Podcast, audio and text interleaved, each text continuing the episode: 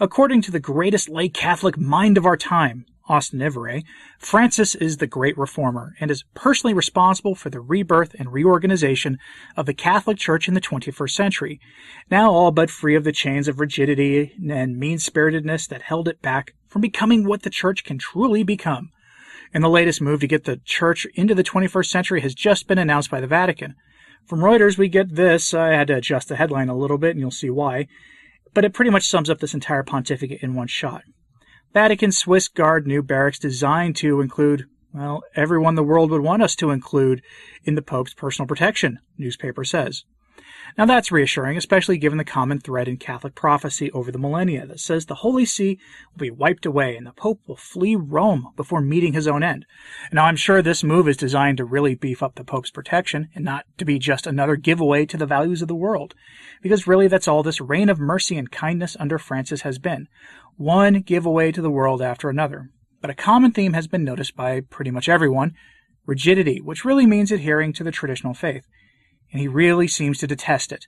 Francis had some choice words on the subject recently on a trip, and we'll have to go over it now. We finally have an understanding of what precisely it is that Francis detests about our sacred tradition, about traditional Catholicism, and about those meany doo-doo headed trads, specifically why he zeroes in on the term rigid so much. Francis the Great and Merciful has been doing his tour of Slovakia, and he had some fascinating things to say that really leaves open without a doubt that his animating theology, that driving idea of what God is and what man's relationship is to him for Francis, is much closer to that of, say, the Unitarians than it is anything recognizably Catholic. By the way, a special shout out to Rich, who pointed out the obvious thing that I was missing there with the Unitarian idea, something I'll have to go into more later. But let's take a look at Francis's contempt for rigidity. At his talk in Slovakia to the bishops, priests, and religious of Slovakia, he said, quote, A church that leaves no space for the adventure of freedom, even in the spiritual life, risks becoming rigid and self enclosed. So the church must leave space open for the freedom of adventure, even in the spiritual life, or else it becomes rigid and enclosed. Now, for the moment, we'll disregard the question of what he means by implication of freedom of adventure outside of spiritual life, though I'm sure Pastor Jimmy Martin of the Jesuit Church is quietly squealing with glee and prancing about at the implication. Instead, let's just say it. Francis outright rejects the notion that heresy even exists, because to be open to spiritual adventure for the Church means that all dogmas can and must be questioned. Think about that for just a moment. Think back to his rejection various Marian titles, the rejection of historical papal titles, all of it, and instead his openness to every idea under the sun about God, save for one, that of the meaning, rigid, neo-neo Pharisaical trads who just wants checks notes here. Uh, let me check my notes here. The same faith as our great grandparents, and the church to stand in opposition to the errors of the world. Well then, that's quite the thing for Francis to just come out and say, isn't it? Oh, but no, it gets better. Not only must the church be free to pursue spiritual adventurism, the church must also work to get rid of rigidity. Quoting Pacapapa Francis in this season of creation, quote, I encourage you to help set people free from rigid religiosity, to help them become free so that no one feels overwhelmed or crushed and that everyone can discover the freedom of the gospel. End quote. So we can find the gospel if we reject rigid religiosity. Does this sound like all those otherwise probably nice folks who show up in the comments of my podcast and other Catholic shows to tell us that Jesus didn't found a religion, he started a gospel movement or whatever? If it sounds familiar, well, it should, because that's exactly what he's saying here. But he's artful in how he does it. Here's what I mean. Pay attention to what he says here, which comes from the print edition of the reporting on this from kath.net a German language outlet. Listen carefully because he says something pretty heinous when you consider it in the light of the history of the church, its role in the world, and its purpose according to Christ. He dresses it up in some pretty Catholic sounding language, which is what makes it so dangerous. Quote, the church is not a fortress, not a ruler, not a lofty castle that looks down on the world with a distant and arrogant look. Unity, fellowship, and dialogue are always fragile, especially when a painful story has left scars. The memory of wounds can lead to resentment, distrust, or even contempt, and lead us to build fences in front of those who are different from us. Wounds, however, can also be openings. That, similar to the wounds of the Lord, allows God's mercy to penetrate, His life changing grace that makes us people who make peace and reconcile. I know that you have a beautiful saying give bread to him who throws a stone at you. This is very much in line with the gospel. It is Jesus' invitation to break the vicious circle of violence and turn the other cheek to those who hit us, and thus to conquer evil with good. See Romans chapter 12, verse 21. End quote. He goes on to tell the story of a Jesuit cardinal, Cardinal Korec, who had been in the custody of some group or state that had animosity to the church. Long list of that out there. And upon his release in the year 2000, he visited Rome, lit candles, and begged Christ for mercy for his captors. And you know what? That's a beautiful and commendable thing, and I have no problem with it whatsoever, to be clear. It is an embodiment of the gospel. I know nothing else about that cardinal at all. But notice something here. He says something that he honestly believes that is nasty and then sugarcoats it with a beautiful Catholic sounding example, and most people miss the ugliness because of the beauty. Here's the ugly part again. Quote, the church is not a fortress, not a ruler, not a lofty castle that looks down on the world with a distant and arrogant look. End quote. The church has never been that. At all. That's always been the lie told by the church's enemies throughout history. But the correction for that loftiness and arrogance is apparently a rejection of rigidity and embracing dialogue. For rigidity, that is, remember, faithfulness to the deposit of the faith and a real desire to know the faith and love it like we do. Rigidity is that great evil which he, by sleight of hand, compared to the wicked men who held the cardinal for many years. What a piece of work! There are two figures important for Francis's history that really were masters at labeling those they didn't like as rigid, while trying to sound pastoral and Catholic. The first was Cardinal Joseph Bernardin of Chicago, who helped to normalize the super and very devout Catholics, who embraced the Moloch procedure that these days has so many people mad at the great state of Texas.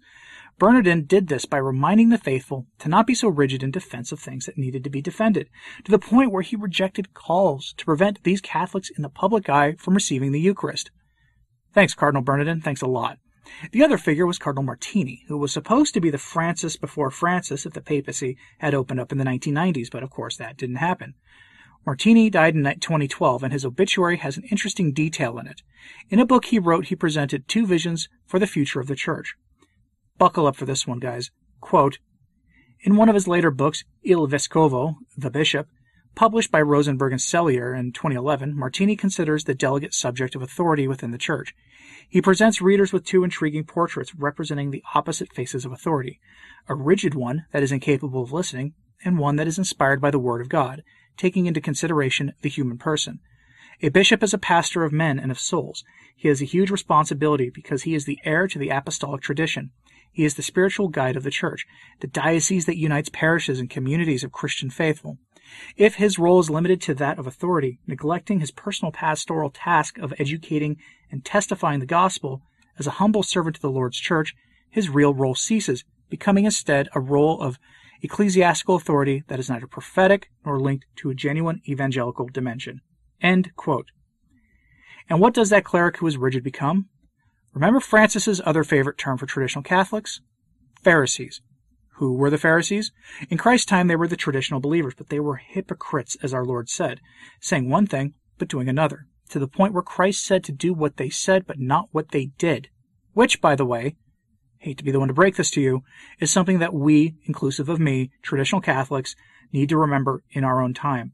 If we are going to talk about living lives of faith, then we should actually live lives of faith and do works of mercy and charity and all the rest of what is expected of a Catholic who truly knows and loves our Lord.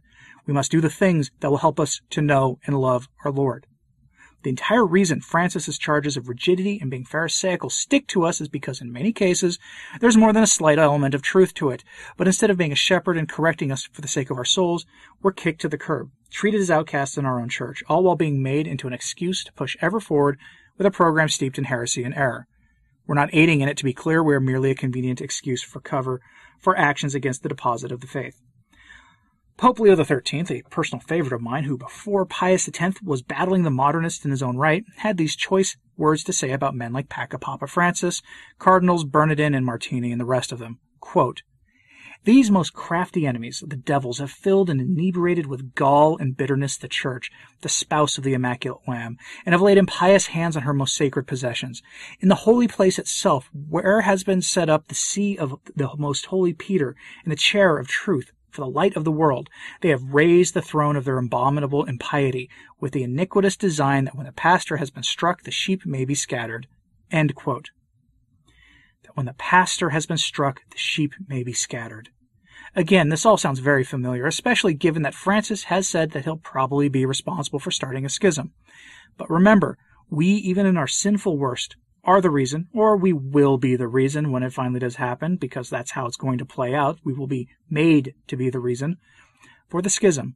Certainly not Pacapapa Francis, who only wants to unify the church to the values of the world in a vague, sentimental notion of being a good person that he calls the gospel and that we should all just go along with it. Remember, people tend to forget that the gospel message begins with repentance, repenting and ceasing sinning, and then we're to pick up our crosses and follow our blessed Lord to Calvary. Very little of that is ever in his messages, and it shows. So Francis's Slovakia trip was as much of a fireworks filled show as you'd probably expect. But who's really surprised by this anyway? Let me know what you thought of all this in the comments, please, and I'll give you a hint about two things I'm working on. This weekend, I have my first episode explaining modernism, focusing on one or two core tenets of it so you can understand what is meant by modernism. And I'm going to do this probably monthly or so, and it'll be an ongoing project for quite some time because it's a big topic. The other thing is that Francis inspired me to record for Sunday St. Alphonsus Liguori's most infamous sermon on just how hard it is to get to heaven and how our sins can destroy us. So be ready for that. A lot of people think he was wrong on that. But here's the thing. His role as one of the greatest minds in the church's history and one of the greatest teachers of the faith in the history of the church, he was given a formal title about that, makes it impossible to be true. Because if he had been ele- he could not have been elevated to that position if he had been wrong on those things. But anyway, Francis inspired me, so let me know what you think of this declaration that the Church must abandon fidelity to the deposit of the faith. And like and subscribe if you haven't yet. It really does help. And as always, pray for the Church. I'm Anthony Stine. Ave Maria.